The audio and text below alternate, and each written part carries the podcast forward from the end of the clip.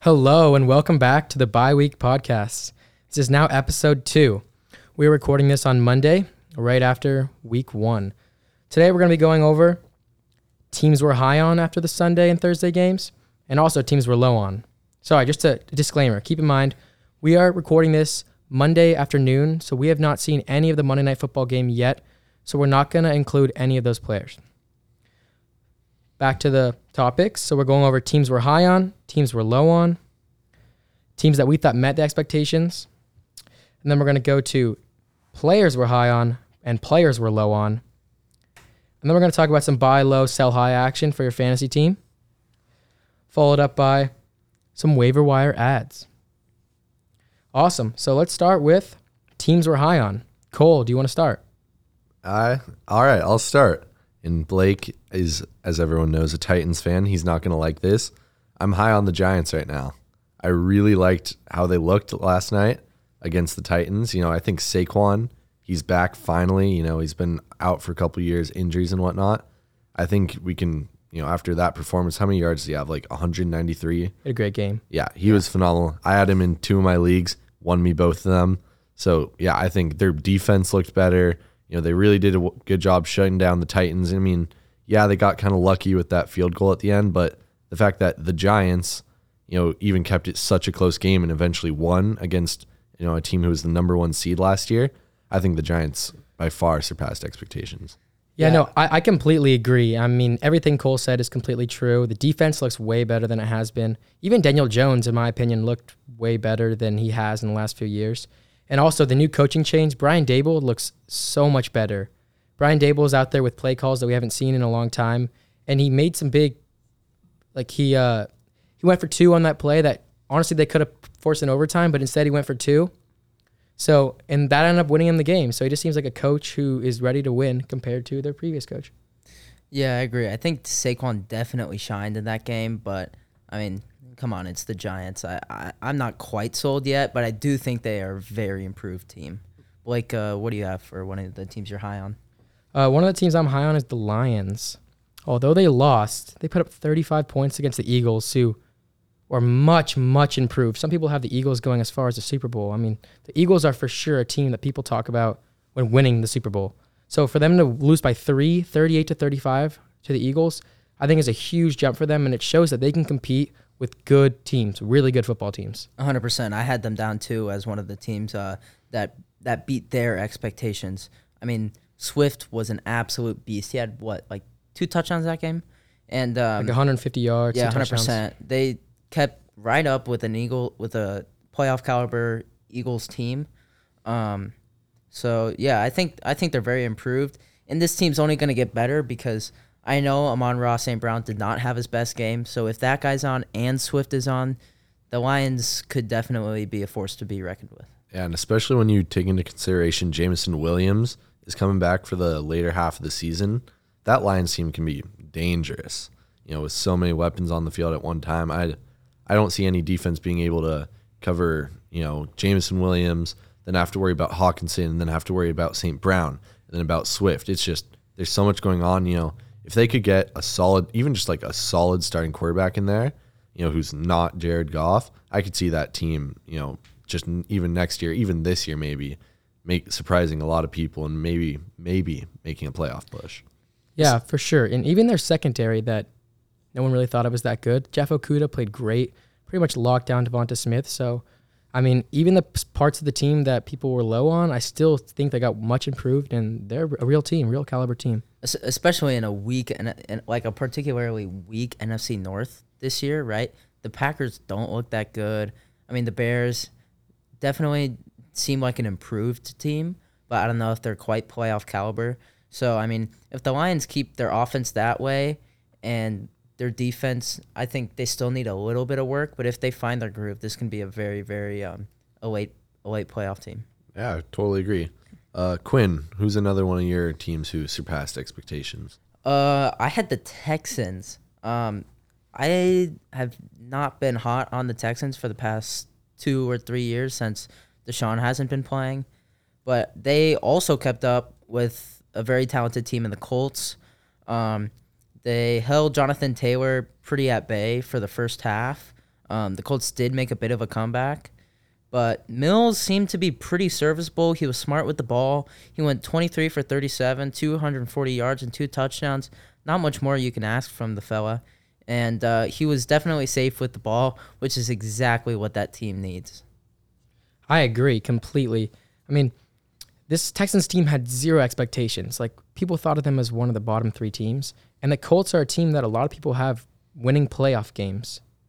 So to see the Texans and the Colts be, be that close is really, it's it's really an anomaly. And I think Davis Mills played exceptional with zero interceptions. So the Texans, although still not a good team, it shows that they're way better than a lot of people thought they were.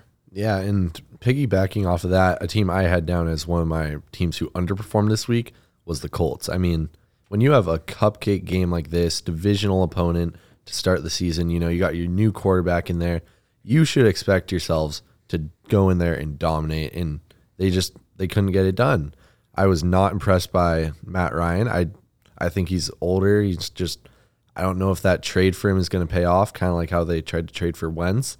I think I really think the Colts' best bet is to just go ahead and draft, you know, a franchise quarterback instead of keeping this trend of trading for quarterbacks and hoping they work out. And you know, it's really not been working out for them. Like, if this doesn't work out with Matt Ryan, they might have to just go into rebuild mode because it's they're not going to get it done with the way they've been doing it, where they're just living quarterback to quarterback. Same thing going with Washington. Like they're just living quarterback to quarterback. Don't really have like a franchise guy there. I yeah, so that's why I have the Colts as one of my biggest underperformers from the week. Yeah, I, I think the Colts can be good, and I do think that Matt Ryan trade can work out, right? I think it has a high probability of working out. I think they're a playoff team, but they definitely have some work to go.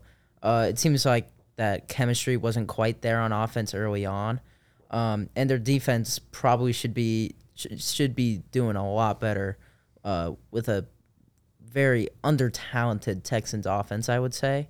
Um, I mean, you have a brand new rookie running back. Um, your only real wide receiver is Brandin Cooks, but I mean, once again, you have to give credit where credit is due with uh, Davis Mills. He played a great game. Yeah, I mean, for sure. I also look at the Colts as, you know, kind of what Cole was saying. They keep trading for these old quarterbacks and it's just not working out. They really do need to just draft a rookie quarterback. I mean, every time they do one of these quarterback trades, they're just getting rid of picks, they're getting rid of money. And these quarterbacks are usually temporary. You know, Wentz was a couple years. I, mean, I can't imagine Matt Ryan's going to be any longer than that, especially at his age.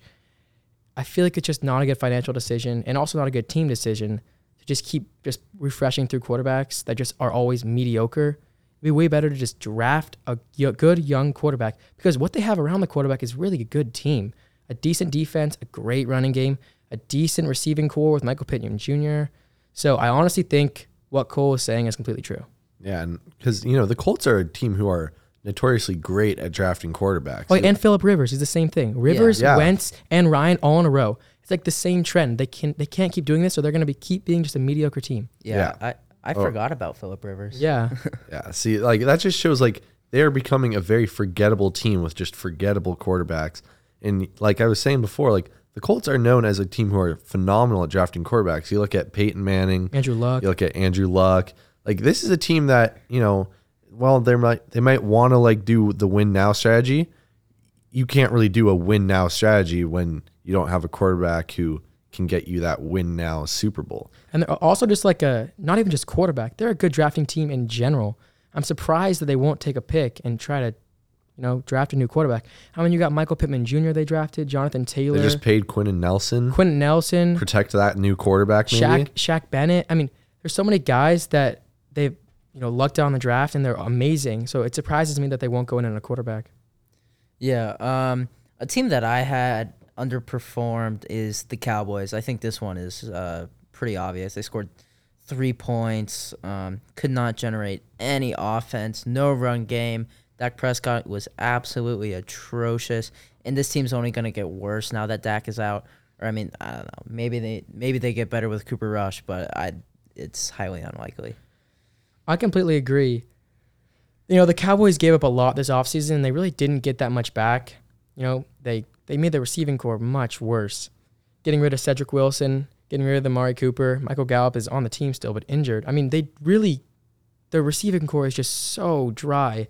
And they were hoping that with their good defense and their, you know, Dak Prescott and their good running game with Tony Pollard and Ezekiel Elliott, it wouldn't show up. But it really showed up last night as the Cowboys just couldn't get anything going. And if there was a third and long, it was just it was just a punt because they literally can't throw the ball. Yeah, I agree. I just, you know, I like CeeDee Lamb. I think he's a good, solid receiver. But I think he's, it. he's the kind of receiver you need to like pair up with someone else. Like I think him and Amari Cooper were actually a pretty good tag team because you know CeeDee's not like I don't see him as a true wide receiver one. I see him as like one of those like wide receiver like share the wide receiver one. I agree. He's kind of a guy to take the top off the D and not like, oh, I need 15 targets kind of Yeah, exactly. He's not going to demand Yeah. that many targets. He's a deep threat, and that's great. But you can't have your main receiving target be a pure deep threat. It's not going to work. And Yeah, we saw he- that happen. Oh, I'm so sorry. No, we saw that happen with the Ravens. You know, I mean, they had Marquise Brown as a wide receiver one, who was just a pure deep threat, and it never worked out. They could never get a receiving game going, which is kind of why they got rid of him, and it didn't really work out. And now they're trying a different strategy with Rashod and then it happened with Arizona this week. yeah, They tried to run with Marquise Brown, already not working. Yeah, uh, a hundred percent. And the Cowboys think CeeDee Lamb is a player of caliber like Ja'Marr Chase or Justin Jefferson, who immediately be, became wide receiver ones on their team, and he just has not proven to to be able to handle that many targets or get that much production. Yeah. And so following up with that, one team that I feel really met expectations, like it just was what I was expecting them from them was the Ravens. You know, the Jets are a team that's had a lot of hype around them this offseason. Then they go into New York and they hand it to them, right? They they beat them up pretty good. You know, Lamar looks like he's, you know, back in his MVP form. He had three touchdowns yesterday. Had a great game on the ground in the air. Devin Duvernay, that receiver, they I think they might finally have a wide receiver one there. Like the the Ravens looked good and their defense looked good.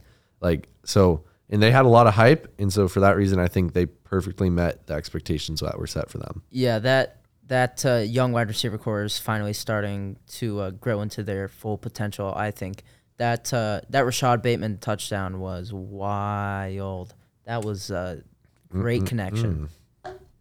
I mean, I completely agree. I think the only thing the worry is is about Lamar Jackson and his contract.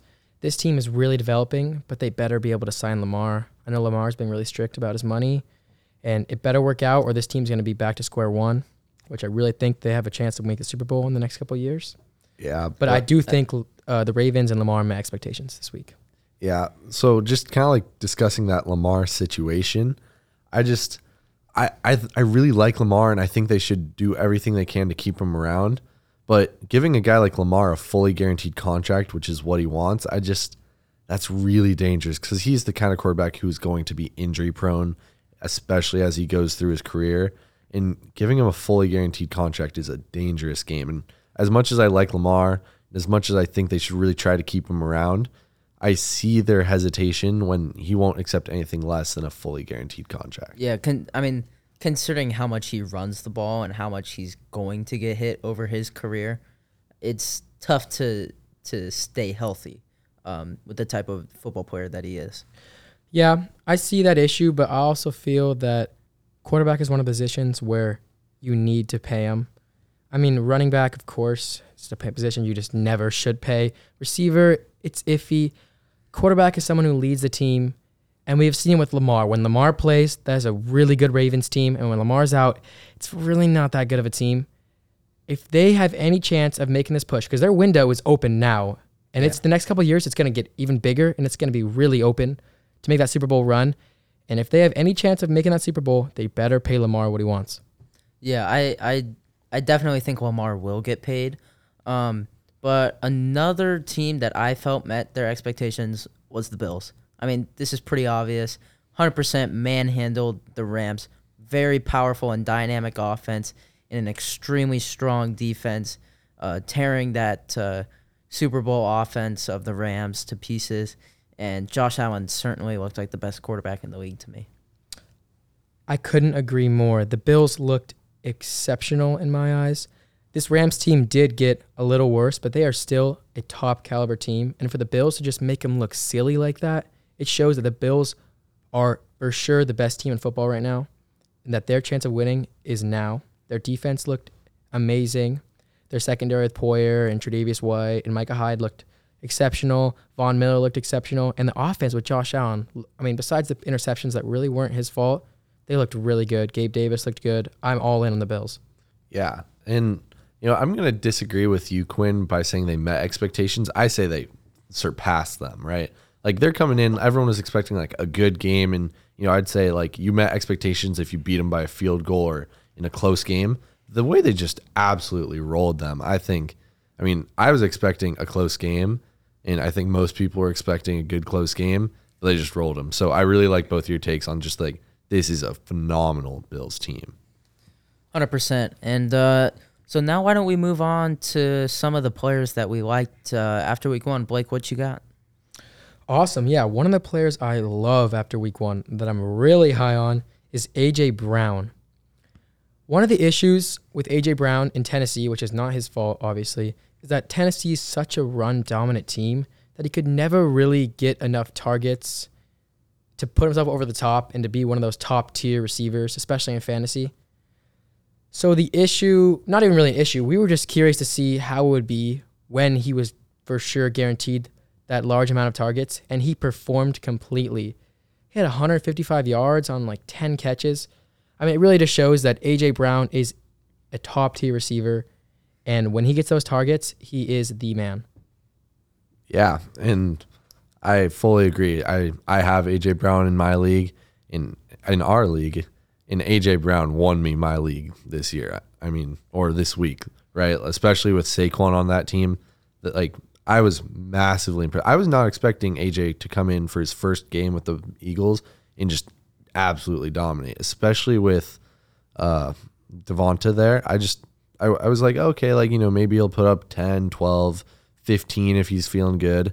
But to go out there and he put up 22 and a half, I mean, good God, like that was insane. Yeah, that that chemistry with Jalen Hurts seemed like it was immediately there. Um, and I, de- I think he could keep up this production throughout the year as long as he stays healthy. Um, another player that I was super high on, sticking with the receivers, is Davante Adams. I think there was quite a bit of question um, regarding how good he would be with Derek Carr. Um, you know, he's always had that great connection with Aaron Rodgers, so there was a lot of uncertainty going into the year with how that chemistry would really play out, and it proved uh, how like close those two are. Um, Davante Adams had 17 targets, which I think was the most out of any wide receiver this week, and uh, clearly has not declined since uh, leaving Aaron Rodgers, and really proved to be the workhorse of the offense. Davante Adams had an exceptional week, and I, that that chemistry with Derek Carr is almost on the same levels that Jalen Hurts with AJ Brown. You know, they both played at Fresno State, and it just seemed like every time Derek Carr stepped back in the pocket, he looked at Davante, Davante first. Every time, even though he played a bad game, he threw interceptions, but those interceptions were going to Davante. It just seems like no matter how the game's going for the Raiders, for Derek Carr, he's looking at Davante, and Davante's his number one target. So I see Davante just obliterating it the whole league in fantasy this year. Yeah, and I mean, he put up 30 points this week, and that is against a studly Chargers defense. I mean, you look at just their secondary alone, they got Derwin James out there. They got Asante Samuel, JC Jackson. I mean, that is a good. T- Actually, JC wasn't playing this week, was he? Nope. He's injured. Still, that is. I mean, then up up front, you got uh, Joey Bosa, you got Khalil Mack. I mean, this is a loaded Chargers defense that they ripped to shreds. So I am. I I agree with that take there about Davante Adams, and I would like to follow that one up. Another receiver I'm pretty high on, Jaylen Waddle. I I wasn't expecting him to be as good as he is. You know, like he put up a pretty good week, 19 and a half points. You know, I really wasn't expecting that. I thought Tyreek was going to be the man down there, but Jaylen solidly outscored Tyreek this week. And, you know, it really didn't look like, you know, Tua was, you know, trying to force it just to Tyreek. Like he was, he did a solid job of spreading the wealth. And so I was, I'm really high on Jaylen Waddle right now. Yeah, that Dolphins uh, wide receiver core looks great. Both Jaylen Waddle's production clearly did not slow down, and Tyreek Hill still still played very good. Um, another wide receiver I have. Oh, just a note on Jaylen Waddle. I kind of disagree a little bit, just because Jaylen Waddle had a good game with the numbers on fantasy. You know, twenty points, but you got to realize that one of his catch was pretty much seventy five percent of his points. He had one probably forty five yard touchdown, and he only had five catches. Sorry, four catches for sixty nine yards.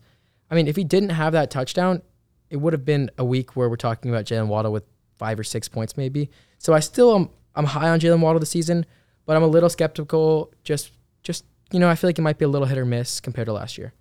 That I think that's a that's a fair point, but I mean, I still I still think Jalen could keep this up, and his targets will only go up. I think. Um, but moving on, I think uh, one of the more obvious players that I think everyone likes after week one is Justin Jefferson. What an absolute performance from that guy! Eleven targets, uh, had like 185 yards of receiving. He completely balled. Nothing more to say about it. And um, super open all game. And I personally, I think he could be the best wide receiver in the NFL right now. I agree. Justin Jefferson just destroyed all of the Packers defense. I mean, every play it seemed like he was just wide open. Like every catch, he just had 45 yards of just running room. Justin Jefferson's route running is insane. His touchdown upside's great. He's going to get a massive target share in Minnesota on a team that's way better than they have been recently, and they're going to be throwing the ball a lot in really close games. Justin Jefferson is my wide receiver one in fantasy this year. Yeah, I, I know. Uh, I know Blake was kind of hurting from that performance, as uh, you were playing him, right? Yeah, I had 40 points, so Not too fun. Yeah. Um, another guy I'm pretty high on right now, Saquon Barkley. I mean, you can't say anything other than just like he balled this week. Yeah. Same way J- Jay Jettis balled out. I mean, Saquon shredded up that Titans defense. You know, he put up 35 points in fantasy. Like, you can't ask for anything more out of a running back who hasn't played in two years. And he looked like he hasn't lost a step. And those injuries he sustained in the past have all kind of been like fluke injuries, like stepping on a lineman's foot. I, I think Saquon is back and he's here to stay. And I'm really, really high on him. Yeah, 100%. And that's not a bad Titans D line that he's playing. I mean, that D line has uh, Bud Dupree. Um, they have. Uh, Je- Jeffery Simmons yeah, is so that- good. that's that's who I was thinking of. Uh, I I couldn't think of his name, but um, yeah, that's that's not a bad uh, Titans D line, and I think if Saquon can stay healthy, he can he can show what he was meant to do in this league. I also had Saquon Barkley down as someone who just destroyed expectations. I mean, he came off a couple years of injuries that honestly f- made me fearful of Saquon Barkley ever really ba- being back to full form. You know, we saw it happen with people like Todd Gurley. But Saquon, honestly, yesterday looked like rookie form Saquon. He was running through the tackles. He was great out of the backfield. He was great through the through the middle. I mean, he had a great game on a Titans D that really is a good defense, especially their D line. And he just looked exceptional. Yeah, I agree. Uh, moving on to to uh, some players that underperformed, players that we did not like after week one. Um, Cole, what you got? Oh, okay. This one's kind of a controversial take because I know some people are pretty high on him, but I was not impressed by Trevor Lawrence.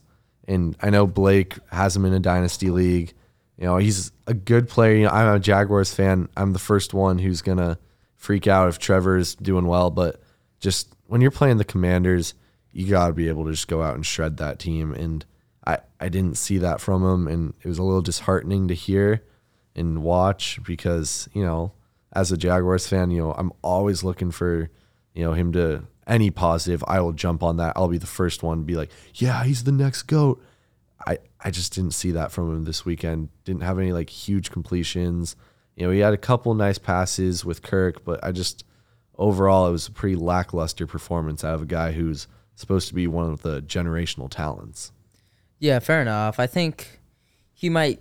I I was actually thinking about this the other day, and um, this isn't good for Jaguars fans to hear right now. I think, but I think Trevor Lawrence could have a Matthew Stafford like career, where he's just on a where he's a really good player on a terrible team, and um, in the next couple of years, maybe he gets traded and uh, wins a Super Bowl. So you're a Jaguars fan, not as fun for you. But if you're a Trevor Lawrence fan, then uh, yeah, I was honestly a little disappointed with Tre- Trevor Lawrence too.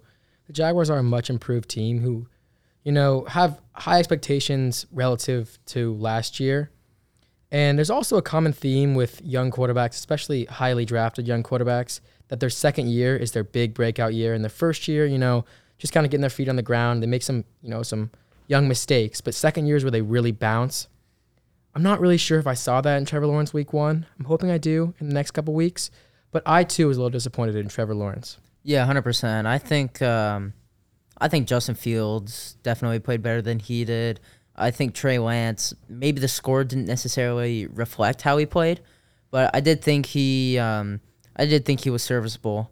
Um, I think Trevor Lawrence definitely was uh, supposed to have a better game than he did. Another person that I am quite disappointed with is Derrick Henry, someone who we talked about last week, coming off an injury that could be a little sketchy for his career, and it really did show up as something that is going to be an issue. Derrick just didn't seem like the old Derrick. He wasn't nearly as explosive, and he was getting bounced around as a running back who's massive.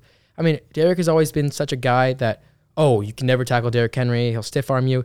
He just seemed weaker, less explosive. And I'm not sure if we're really ever going to have a season like Derrick Henry had in the past. Yeah, I just, you know, everyone was talking about it like, oh, he's a 28 year old running back, and that's kind of the cutoff. You know, I was like, ah, you know, like you you can't just go off of like past experiences because he's he's Derrick Henry, like, and then he looked human this weekend, and it was it was hard to watch because that is not a impeccable Giants defense. You know, Not at they're, they're definitely improved from last season, but it's still just, you know, the Derrick Henry of old would you know tear up that team, and I don't know. It was just it was sad for me to see that happening because I've always liked D Henry, you know, and it's just it's hard to watch a guy like that start to just look human. Personally, I think he had a a bit of an anomaly of a game, uh, where you know he's coming back off an injury. You can't necessarily expect him to be in uh, 100% form, but um, I, I do think he'll I think he'll go back to his old to his old uh, form. But another player that I did not like this week is Travis Etienne. Um, Etienne was drafted uh, pretty early. I know before his ADP was before James Robinson, but James Robinson proved today that he is the RB one on the Jaguars. He got much more production, much more. Uh, he was just a lot more effective, um, and I think moving on, he will be the RB one. And I really thought Etienne's ADP was pretty high. Everyone kind of expected a Travis Etienne masterclass. You know, oh, he, he's the number one. He's number one. James Robinson's in the past. It really shows that James Robinson is not going anywhere, and he's still he's still a, a, a very good running back. And that at best, I see a, a committee this year.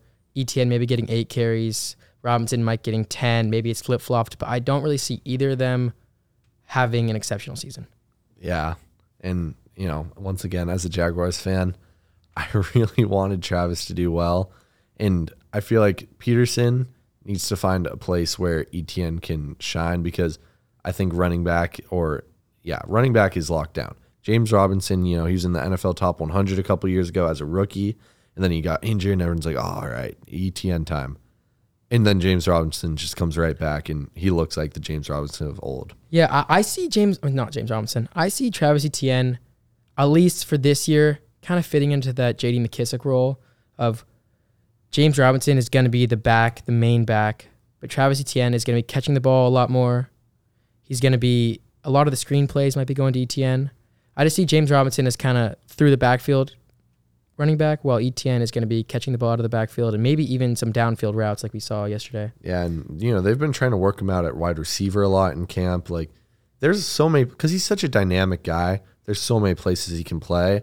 Just for right now, that primary running back role, I think the Jaguars have that filled. Yeah, I think um, I think Travis Etienne is kind of proving to be one of the consequences of the Urban Meyer era at Jacksonville. I thought drafting Etienne was a big mistake um, in the first place, just because they already had James Robinson, who had just previously balled. Um, and I think Etienne has is a, has a very high ceiling, uh, going forward. Not not just like fantasy wise, but as a f- like general football player. So where I think on a team like maybe the Miami Dolphins, um, you know, if he got drafted to the Dolphins, he could be a very effective player. Um, that was kind of uh, open running back room, um, where he could be uh, kind of like a Christian McCaffrey. He's a solid runner, but also is great out of the backfield. Yeah. And then just one final guy who I just, you know, it's kind of the elephant in the room, at least for his position of a guy who just disappointed this week was Kyle Pitts. He just two receptions, 19 yards, 3.9 fantasy points. Just when he, you're supposed to be like the next great tight end, kind of kind of after that Trevor Lawrence thing of just like you're supposed to be a generational guy, and then you're just you're back to your ways of old of just not producing. Even last year, one touchdown all season. That's that's unacceptable for a guy you take number four overall and is pegged as the next great tight end. And I'm just I'm disappointed by him in a very severe way. Yeah, uh, 100%. And I think that might be a result of the QB change with Marcus Mariota. Uh, he seemed to target some some other players like uh, Olamide Zach Zaccheaus, and I don't know how to pronounce that guy's Yeah, last name. And then also Cordarrelle Patterson had quite a bit of production. Uh, but also, can we talk about Cam Akers' donut real quick? I mean, that was uh, that was fairly disappointing considering his ADP was like third round. Yeah, I just I think McVay must have had some kind of decision where he thought Henderson was better. Akers must have had a bad offseason. You know, he had a bad end of the year last year, and I, it's it's obvious that Henderson's the guy, and McVay's McVay's all in on Henderson, and Cam Akers is gonna have a small little role. Yeah, Akers only had three carries for zero yards. Yeah. I would like to take this opportunity, if you guys don't mind, to move into our next section of the buy high, sell low, because this connects to it. I think Akers is a guy you should buy low.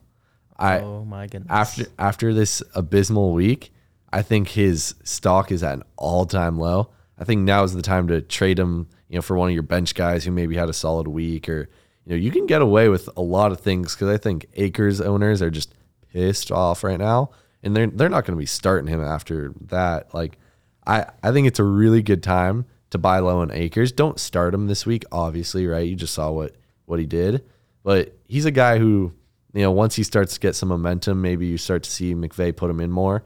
I think he could be a really good running back because he has been in the past. And so, yeah, that's my pretty hot take, I feel like, after this week. But I think Akers is a great buy low. I could see a world where that could work out, especially Henderson. You know, he's not that durable. He goes through injuries, but you could put Cam Akers in the starting role. It's not like something happened with Akers. It's not like he made a big fumble or he messed up a big play. It was like from the first snap, Henderson was the guy, which is what worried me. It's like McVay was confident. It's not like something, yeah, like I said, nothing happened to Akers. It just kind of shows that next week I don't see anything really changing, and I don't really, ha- I don't really see buying low on Akers as a good idea. Yeah, I agree. I mean, only getting three carries is it's it's one thing if he was getting ten or twelve attempts and just had a really poor uh, performance yardage wise, but he only had three attempts and I mean, literally did not gain any yards for the Rams. And um, one of the one of the players I have for buying low is uh, Derrick Henry.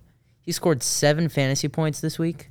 Uh, he had a bad game coming off an injury, um, but he had 21 attempts, and the yards and touchdowns will come. We know, I mean, just last year, Derrick Henry was leading the league in rushing yards. I think he's going to return to that form personally, and um, I think currently uh, Derrick Henry owners are a little disappointed. Um, so you might um, might be able to get away with a trade for an undervalued Derrick Henry right now. Someone I'm buying low on is Tee Higgins. Ooh.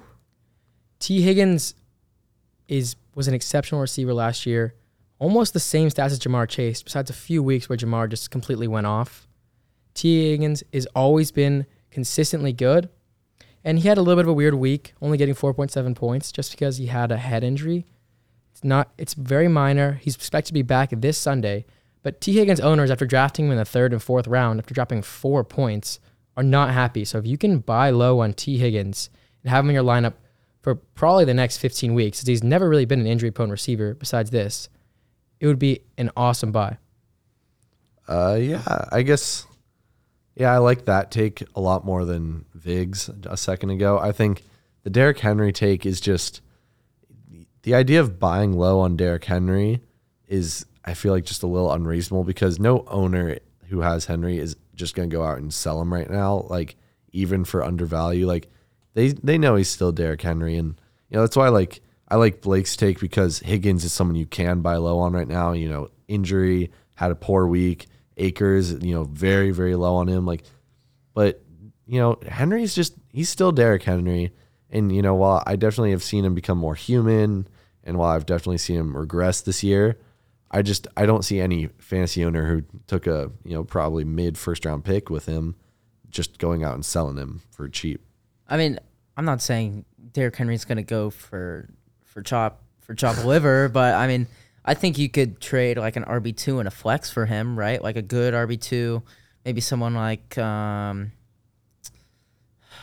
I don't know who's who's uh A good RB two, Who's a good RB2? or something. yeah, I think I think you could trade Fournette and a guy like Brandin Cooks for It's a pretty good trade actually. for Derrick Henry, right? I mean, where Alright, alright. so where a Derrick Henry uh, owner last year would be demanding like Justin Jefferson and Leonard Fournette at least for Derrick Henry's production.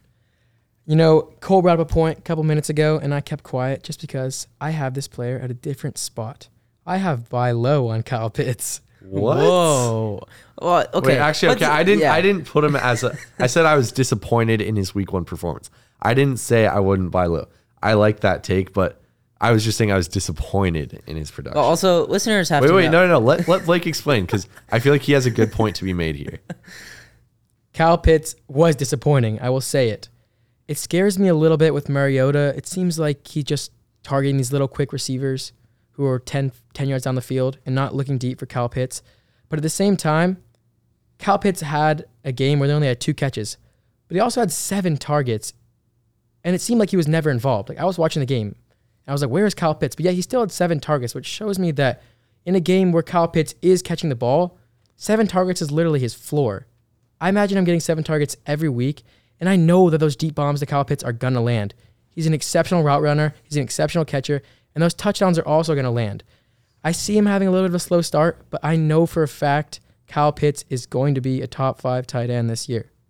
Wow, that's a uh, that's a bold take. That's something we will definitely revisit at the end of the year. But I mean, I think our it's fair for our listeners to know that uh, Blake really, really, really loves Kyle Pitts. He's kind of gay for him. yes, it's um, I just been- it- it- it's been a potential. he's a little sus for Kyle Pitts. It's been a thing for a while. Yeah. Um, but not to expose Blake or anything. But um, another player I have buy low on is Hunter Renfrow. I know we were talking about Davante Adams' crazy production, but Hunter Renfrow still had seven targets, which I think is kind of a floor for him, and is the clear wide receiver two on the Raiders. And his production and um, and uh, touchdowns are only going to increase and they will come. So I would stay patient on uh, Hunter Renfrow if I'm a Hunter Renfrow owner. But if you do do uh, see someone who is willing to get rid of Renfrow, I would pick him up. Yeah, I I agree. I played against him this week. He was rather lackluster, but in watching that Chargers game, you know, they were trying to get it to him on a number of occasions. So I I I like that take of, you know, buying low on Renfrow. But someone who I'd like to sell high on, if you have this guy on your team right now, but I think now's the time to trade him away for the best value you're ever going to get for him, Cordarrelle Patterson. 100%. Ah, I just don't know. I keep wanting to say that, but this Falcons offense is just you can never predict it. That's what I'm saying about Kyle Pitts. So that's why I'm saying sell high on Patterson. That this offense is going to vary. This offense, you know, is very like lackluster in other areas. Very it- young, too. But then Patterson had a great week. So now sell him away. Like get the value you can. Maybe get a night get a solid flex. get a wide receiver too, or you know maybe get an RB too. Because you know Patterson after this week, he's got quite a bit of value. People are like, oh, he's a great receiving threat, and Mariota loves him. Sell him. He's not going to keep this up. I don't see him doing this for much longer. You know, I think last season was a fluke. I think this week one was again kind of just like a, eh, like you know, he got some like big plays. He got a few targets from Mariota. So with that value he currently has, I would sell him and get you know a haul of players or even just one player who would you would never be able to get for Cordarrelle Patterson. I just oh go I, ahead, Quinn. yeah, sorry. Uh, I could not agree more with that take. I had him down as one of my sell high players. Um, his sustainability is low. He tends to be very, very like e- before last season. He tends to get injured quite a bit, and um, even last year he started to slow down towards the end of the year. So his playoff value and late playoff pushes, uh, I would not be counting on Cordarrelle Patterson. Maybe he could sustain this level of uh, play for the first six weeks, but um, I don't see I don't see him putting up twenty points uh, any like consistently after that. I kind of disagree with both you guys. Why? I was always trying to be low on Patterson. Like, why is he doing so well? He's been in the league for 10 years. He's done nothing. How come all of a sudden he's good? But I just don't know if it's slowing down. It's not like Patterson had one catch for 75 yards and a touchdown this week. He had 22 carries. That's like the same amount as Derrick Henry.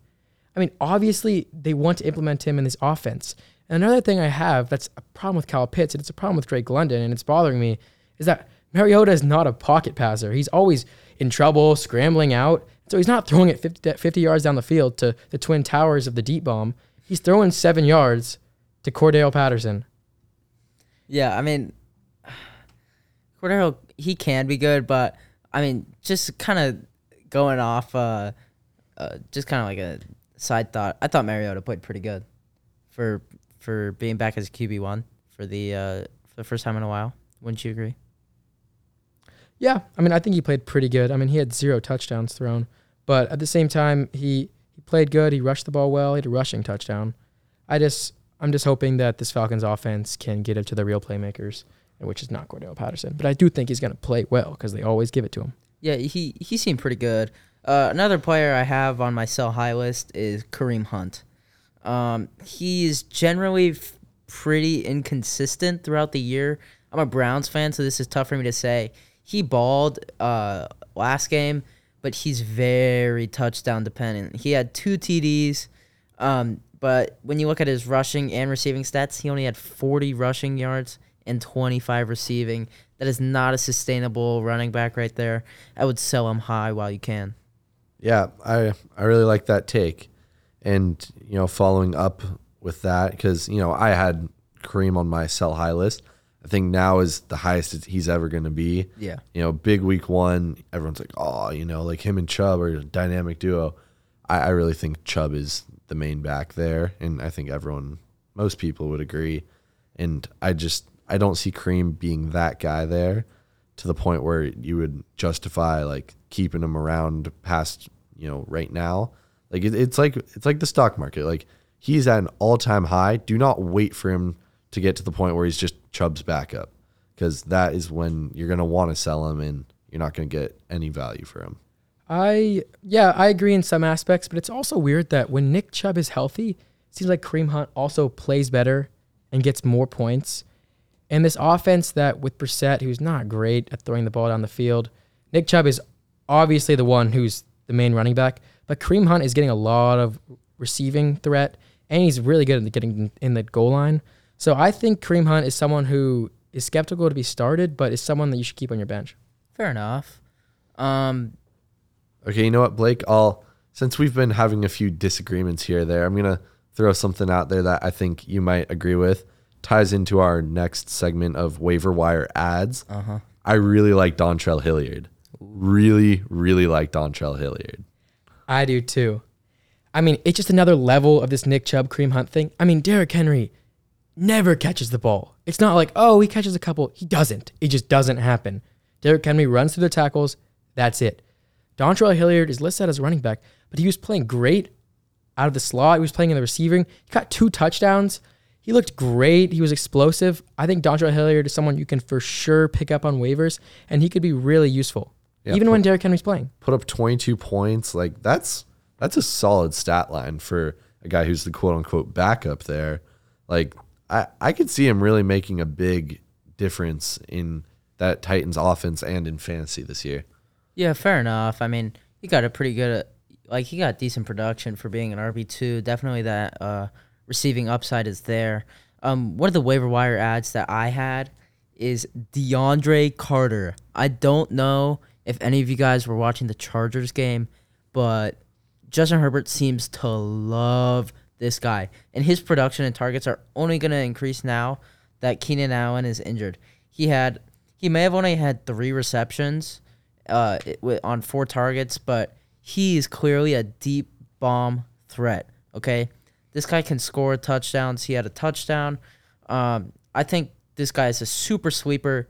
And get this, he's only 0.1% rostered in leagues across the nation. Another person that I want to bring up as a waiver wire ad is Curtis Samuel. Ooh. You guys got to remember that two years ago when he was on Carolina, Curtis Samuel was an exceptional receiver. I mean, he was he kind of had that Deebo Samuel role before it was popular. He ran the ball, he caught the ball, he was great close, he was super fast, he's really good in open open field. Curtis Samuel had 11 targets on that on that Commanders offense, which is not that great. And he had four runs. I mean, Curtis Samuel has massive upside, especially with that 11 targets. I mean, if we can see half of that and still getting running, his running upside, he's going to be touching the ball eight or nine times every single game. And I think he can be really, really important to people's fantasy teams. I love Curtis Samuel. He's an ex uh, Ohio State Buckeye. He made one of the most clutch plays in Ohio State history. Won the game against Michigan in uh, 2016. What an absolute G. Yeah, I like that take. I like that Deebo Samuel Jr. comparison. Following up with like, you know, a guy who's in the run game, Isaiah Pacheco, the current backup for the Chiefs, he had a pretty solid game.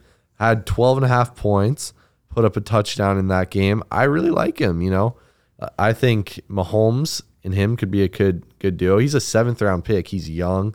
You know, he's going to take some time, but late in the year, I could really see him starting to get even a bigger role in that offense. I think that's a that's a fair assessment. Even in dynasty leagues, he might be a good pickup. Um, another waiver wire ad that I had is Julio Jones. If you if uh, he's still available on the waiver wire in uh, your guys' leagues, I would pick him up. Um, he only had five targets, but uh, like I said with DeAndre Carter, it's only going to increase now that Chris Godwin is injured. Um, and he proved last night to be a deep ball target for Tom, and is only 43% rostered. So I would pick him up. Julio played a great game, but another person that I want to bring up who's rostered in some leagues, 35% of leagues, but if you're if he's not rostered in your league, he has to be picked up, is Jamaal Williams. Mm. I know D'Andre Swift is the clear RB1, but Jamaal Williams gets every red zone carry. He had two touchdowns and he hardly even ran the ball. I mean, mm. if he can just get those touchdowns every game when they get in the red zone, it, he's going to be exceptional in fantasy.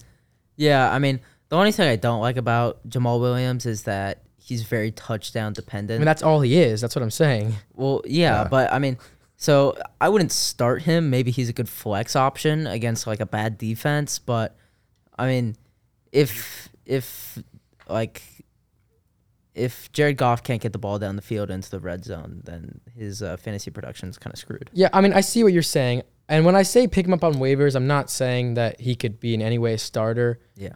Just like a solid bench Yeah, guy. he's a solid Yeah, bench guy, and also like like we saw yesterday, when the Lions are in these close games, these high scoring games, when they're in the red zone, I can almost guarantee Jamaal Williams is going to get a touchdown. It's just the way the offense works under Dan Campbell. So I see him as someone maybe if you have some injuries, you could put him in, and he might get 11, 12 points off a touchdown and a couple carries. But that's good. That's all you want. Yeah. And following up you two on, you know, guys who might be pretty touchdown dependent, but, you know, can make a pretty big difference. Devin Duvernay uh. but for the Ravens, he had a big day. And, you know, he put up how many points? Let me see. 21 and a half. Yeah. I th- I think that's that's justifies being picked up in at least half of leagues, right? Yeah. Like a guy like that. And you know what? Maybe he doesn't pan out for the season. Maybe this was just like a big one game. But you know what? Maybe he works out. And that's why I'm suggesting look at him on the waiver wire, pick him up, see where he's going, you know? Yeah, fair enough. And um, that kind of concludes our. Um, oh, wait. Never mind. Never mind. Yeah, I have someone else I want to bring up. It's Kyle Phillips. Oh, Kyle Phillips was a, was a late round draft pick out of UCLA this year. Kind of got that Hunter Renfrow build, white boy in the slot. I didn't really expect much from him, you know. Is that not something I could say? it's I know, fine. it's Just fine, keep it's going. Keep going. I honestly didn't expect that much from him, you know. Robert Woods, you got Treylon Burks, K- Nick Westbrook, Ikhine. But he had nine targets Yeah. in this last game. And it kind of made me think that Tannehill, especially with this new O line that's really not that good, Taylor Lewan did not look good. The Giants were rushing all over them. Tannehill's needing to get the ball out quickly. And Kyle Phillips is a great short route. He's a really good route runner, like I'm saying, like Hunter Renfrow. And I see that nine targets as, as really a shadow for the whole year. He could get that many targets every game with some upside, just like Renfrow, to maybe get some touchdowns. Yeah. And so just before we finish up here, we have a surprise segment where we will review one of your fan trades and we give our thoughts on it. So today's trade was sent to us by a fan named Spida Ethan, and it was AJ Dillon and Hunter Renfrow for Stefon Diggs and Rondale Moore. That is so. Who bad. wins it? That is so bad. The person who is receiving Stefon Diggs don't think it's so absolutely bad. fleeced the other man. That was so terrible. Oh my goodness. obviously Stefon Diggs, you know, Ethan got the the better hand of this, but I don't think it's so bad, especially at John's team. He, need, he really needed a running back. and he Who's needed John? what? just keep going, keep going. He needed a running back and he needed someone who was consistent and even though AJ Dillon's a backup, AJ Dillon gets points, he gets in the end zone, he has some receiving upside. Renfrow could be good. And Renfrow is not great. He could be Whoa, all right. whoa, whoa, whoa, whoa. Renfrow is a buy low kind of guy. Okay. This Uh, is a this Now is a, you're just counterproductive. now you're just yeah. overpaying for him. You're paying Stefon No. Diggs for this. but Well, that's what I'm saying. that's That's a a, that's a that's pie high. Well, yeah, that's why I'm saying. That's why I'm saying it's a Okay, bad okay. trade, right? Yeah, yeah, yeah. Because, I mean, Hun- Hunter Renfrow is not the same guy as Stefon Diggs. Let's all be honest. He Yeah. never has been, never will. But um, that kind of wraps up our uh, NFL segment. Eh, But I know uh, me and Blake and uh, Cole, we wanted to talk about college football. Just give brief reactions real quick. We didn't really uh, prepare anything. What do you guys think of this weekend? Penn State is back, baby. We are going to the natty. Hashtag we are. All right. All that. Ohio stood no chance against us. Purdue stood no chance against us. Natties right now. Sean Clifford is just he's dog. I mean, I'm I'm sorry. Sean Clifford has never he has never been that guy. But let's talk about some top 10 upsets. I mean, three FCS schools beat FBS schools this week. Um, Notre Dame Appalachian. lost to Marshall. That's not an FCS school. That's an. Well, yeah, the- five. Notre Yeah, Dame is I'm- such an L football school. They, okay, can They're I just say so something? terrible. They've never won a big game So in my terrible. entire life. I'm honestly confident in that. Like they're always like fifth ranked, sixth ranked. They get pounded by the first, second, third ranked team every year, and it's it's a joke at this point. They they are they are overrated going into the year every single time. And also Texas A&M lost. Not a team after week one I was super high on. Um, how about Texas? Great performance by Texas. I think with I think with Quinn Ewers they could have won that game. I completely agree. I mean, I was really, really impressed with Texas. I mean, they had Alabama on their heels most of the game. Yeah. Even when Quinn Ewers was out, the Texas defense looked great. Even with Card injured at quarterback, they still put up a great game. Yeah, I mean, you know, Alabama fans are, you know, horns down and all that BS. I mean, Texas played great, and they could have literally won that game. So, uh, Did, did you see that video of Saban's uh, reaction to yeah, the he was raged. That that was so He, funny. he knows they didn't deserve to win that game. So the idea that you're going to go ahead and try to taunt them after an unranked team almost upset you as the number one team, yeah, I think Saban's reaction is pretty pretty justified there. Yeah, hundred percent. And uh, for a program like Alabama and uh, and a guy like Nick Saban, you know that um, whoever they play this week, they are going to cover. so if you are a better, I would hammer Alabama to cover their line. I don't know what it is. They're probably playing some really bad school, but uh, I would guarantee that they are going to cover. And this also just implements that Bryce Young is that guy. I mean, He played really well. So calm under he's pressure. so composed. He's so calm in the pocket, and his offense is not as good as the usual Alabama offense. The receivers are all right. yeah, I mean, rece- receiving core is not that good. Yeah, I mean, Bryce Young, like a lot of doubters, he's not that big. Bryce Young is that guy, and he's a really good quarterback. And I honestly think he is a rookie ready QB1 starter on an NFL team. Yep. And uh, real quickly, who do you guys have your four playoff teams this week? I got uh, I got Alabama, um, Ohio State. Georgia, Ohio State, and I think this fourth team is kind of up for grabs. But I think it could be a one-loss Michigan. Yeah. So I think we're all in agreement on the at least current one, two, three being Georgia, Bama, O State. Yeah. Right. So my fourth team, who, you know, I'm obviously, you know, I'm a big Penn State guy, but I gotta agree with Michigan is the way to go here. You know, a team that I think is kind of a sleeper, and if they're able to upset Alabama, could maybe make it in is Tennessee. I've been really impressed with Tennessee, but you know that what they play Alabama October fifteenth. They win that game, and you know they continue to win out like they have been. I could see them maybe sneaking in there. I, I like that team. I, I'm I'm gonna change my uh, take real quick. I completely forgot about USC. The that that offense looks incredible. Their defense is pretty dog, but um, the only thing holding them back is their schedule. But I think there's definitely a world where a path clears for an undefeated USC to make it into the playoffs. I could see that happening. I went to the USC game last weekend against Rice. Their offense looked exceptional. Their defense looked mediocre, but the defense looked better this week. Their, their, their schedule is just so easy. I mean, we'll see how it goes against Utah. But if they were to sneak in, I feel like they might just get pounded. Yeah, yeah, you know what I'm this saying? is not a team that I like. Cincinnati last year was like the same. It's like you know they go undefeated. Like you kind of gotta put them in. Like you because like you know you can get crap for it if you don't. Yeah. But you know you put USC. You know It's send Ohio them, State or something. send them down south, play Alabama.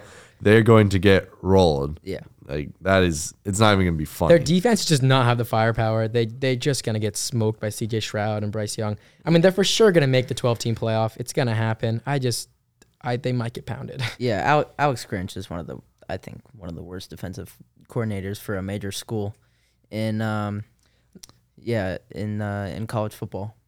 Oh, um, well, that's gonna conclude this episode of the Bye Week Podcast. Thank you so much for watching episode two, and we'll be back here next week, live out from Blake Shield, Quinn Kyle, and Cole Roberts. Peace. Peace.